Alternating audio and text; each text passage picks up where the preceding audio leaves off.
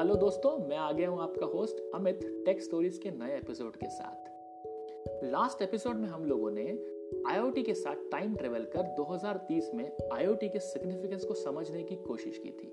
उम्मीद है वो एपिसोड आपको अच्छा लगा होगा। आज के इस एपिसोड में हम आईओटी की हिस्ट्री आरएफआईडी के सिग्निफिकेंस आईआईओटी और एम को समझने की कोशिश करने वाले हैं। चलिए, अतीत से ही शुरू करता हूँ।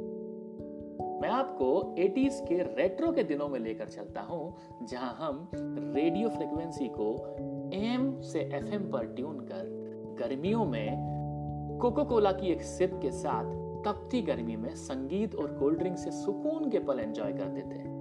हमें क्या पता था कि कोक और रेडियो फ्रिक्वेंसी हमारे ज़िंदगी में ठंडक लाने के साथ साथ स्मार्टनेस और कंफर्ट भी लाने वाले हैं। बात ये कुछ हुई थी कि कोकोला कंपनी ही पहली कंपनी थी जिसने 1982 में अपनी वेंडिंग मशीन को इंटरनेट से जोड़ दुनिया को ठंडा ड्रिंक पिलाने के लिए सहूलियत दी थी। यहीं से स्मार्ट डिवाइसेस का कंसेप्ट का बीज बो दिया गया था।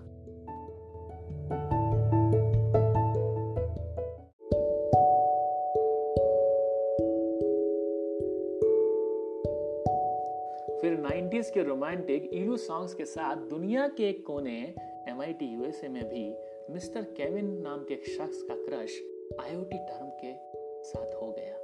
हुआ यूँ कि वो अपने प्रेजेंटेशन में रेडियो फ्रीक्वेंसी का सिग्निफिकेंस को इंटरनेट के साथ जोड़ने लगे थे। नाम सोच नहीं रहा था। क्या नाम लिखे अपने प्रेजेंटेशन का? उन्होंने नाम दे डाला इंटरनेट ऑफ़ थिंग्स यहीं पर आईओटी टर्म का जन्म हुआ था। फिर क्या था? बड़ी बड़ी कंपनी का भी ध्यान इस टर्म पे जाने लगा।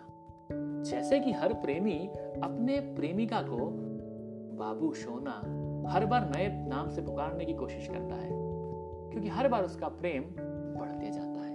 वैसे ही टेक्नोलॉजी प्रेमी भी आईओटी को नए नए नाम से पुकारने लगे। कुछ लोग उसे आईओई कहने लगे। किसी को एम टू एम अच्छा लगा और किसी को आई आई ओ टी बस महीन सा अंतर था, पर आम भाषा में इंटरनेट ही सबके दिल की धड़कन हुआ करता था। फिर आईओटी अपनी उड़ान भरने लगा और 2010 की गर्मियों में गूगल ने उसे अलग ही ऊंचाई पर बुलाकर रख दिया। तभी 2011 में मिस्टर गार्टन ने इमर्जिंग टेक्नोलॉजीज़ की सूची में भी आईओटी को शामिल कर दिया। फिर क्या था? 2014 में गूगल ने नेस्ट को लेकर स्मार्ट होम की दुनिया में एक नया कदम रखा और आईओटी को एक नया पहचान दी। यही थी हमारी आईओटी की भूतकाल की समय यात्रा।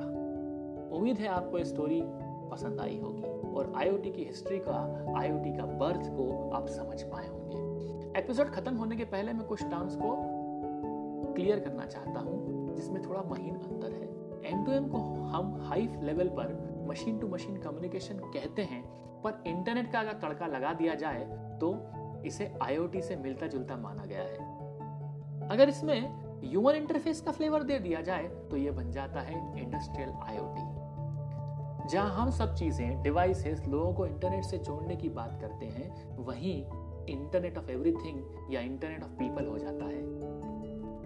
देखिए ना, नाम अलग अलग है, पर काम एक ही है।